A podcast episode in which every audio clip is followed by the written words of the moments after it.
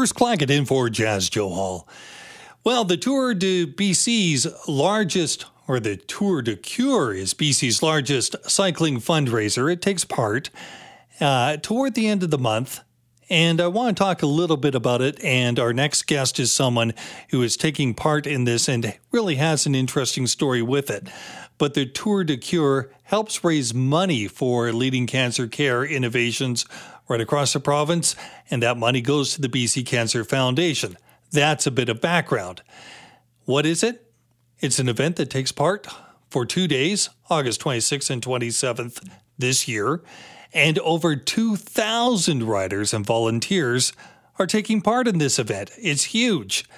The Tour de Cure is being billed as an unforgettable experience for those at every skill level, every background, and every motivation.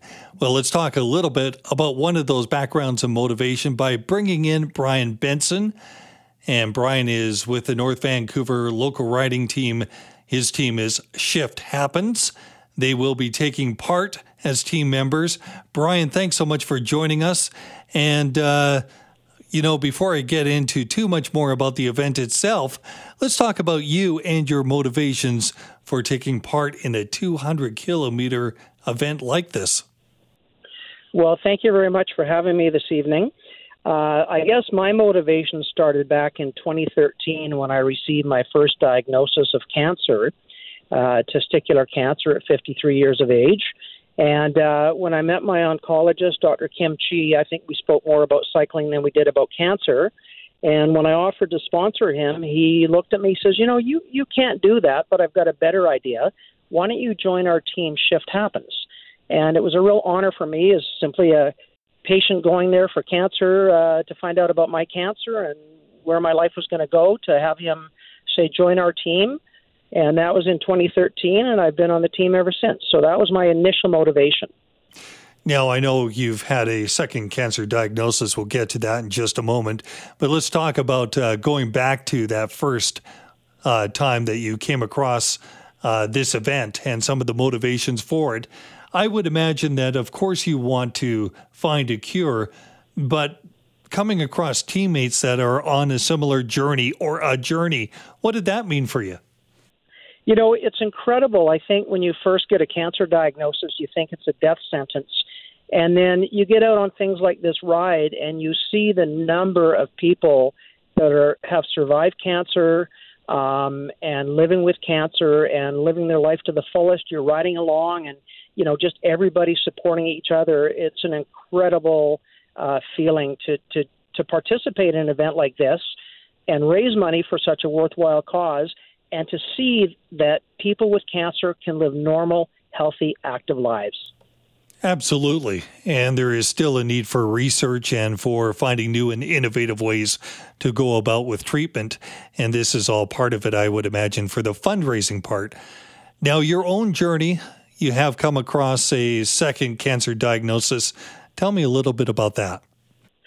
Yeah, well, in 2013 it was my first diagnosis, and I was four and a half years out, and I was getting ready to donate blood at my five year anniversary, and I was out for a long bike ride only to uh, have a foot go numb, and that sort of moved around. And it took a year and a half of seeing specialists, and I was diagnosed with a very rare blood cancer that hits about three to five people in a million, called it's a mouthful, Waldenstrom's macroglobulinemia, um, and that would have been in 2017 um, when I was diagnosed with with that particular cancer.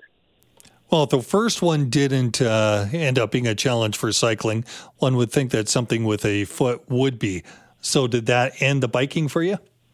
Absolutely not. Uh, uh, you know, there was a time during chemotherapy at BC Cancer that I wasn't able to participate in the ride one year. But, you know, for the most part, what I found with my cancer is being active and, in particular, being out on the bike and getting a great cardiovascular workout helps with a lot of my symptoms that I have with my particular rare blood cancer.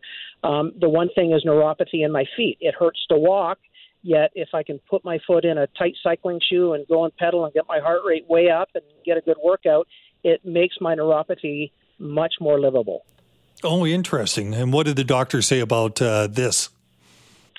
Uh, well, you know what? We we have a, a, a wonderful support group, and you know different things are participated in. And the one commonality is is anybody that's able to to to get up and get moving um, always feels better, and we feel it's nothing more than getting blood flow to the extremities and trying to live a somewhat healthy lifestyle.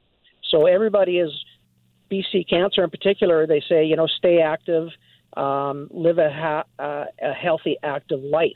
And I think that's so important with anybody living with any type of cancer. If they're able to get up, whether it's walk walk around the block or walk up and down your driveway, I think exercise is a huge part of the healing process. Yeah, and Shift Happens. That's the name of the team. You're now preparing yes. with the team for, I guess, August 26 and 27 coming up. Uh, Tour de Cure, what's happening this year? What's going on with your team? Well, our team is made up with some uh, oncologists. In fact, Dr. Kim Chi, who was my first oncologist, is is on the team, as are some other members from the BC Cancer Agency.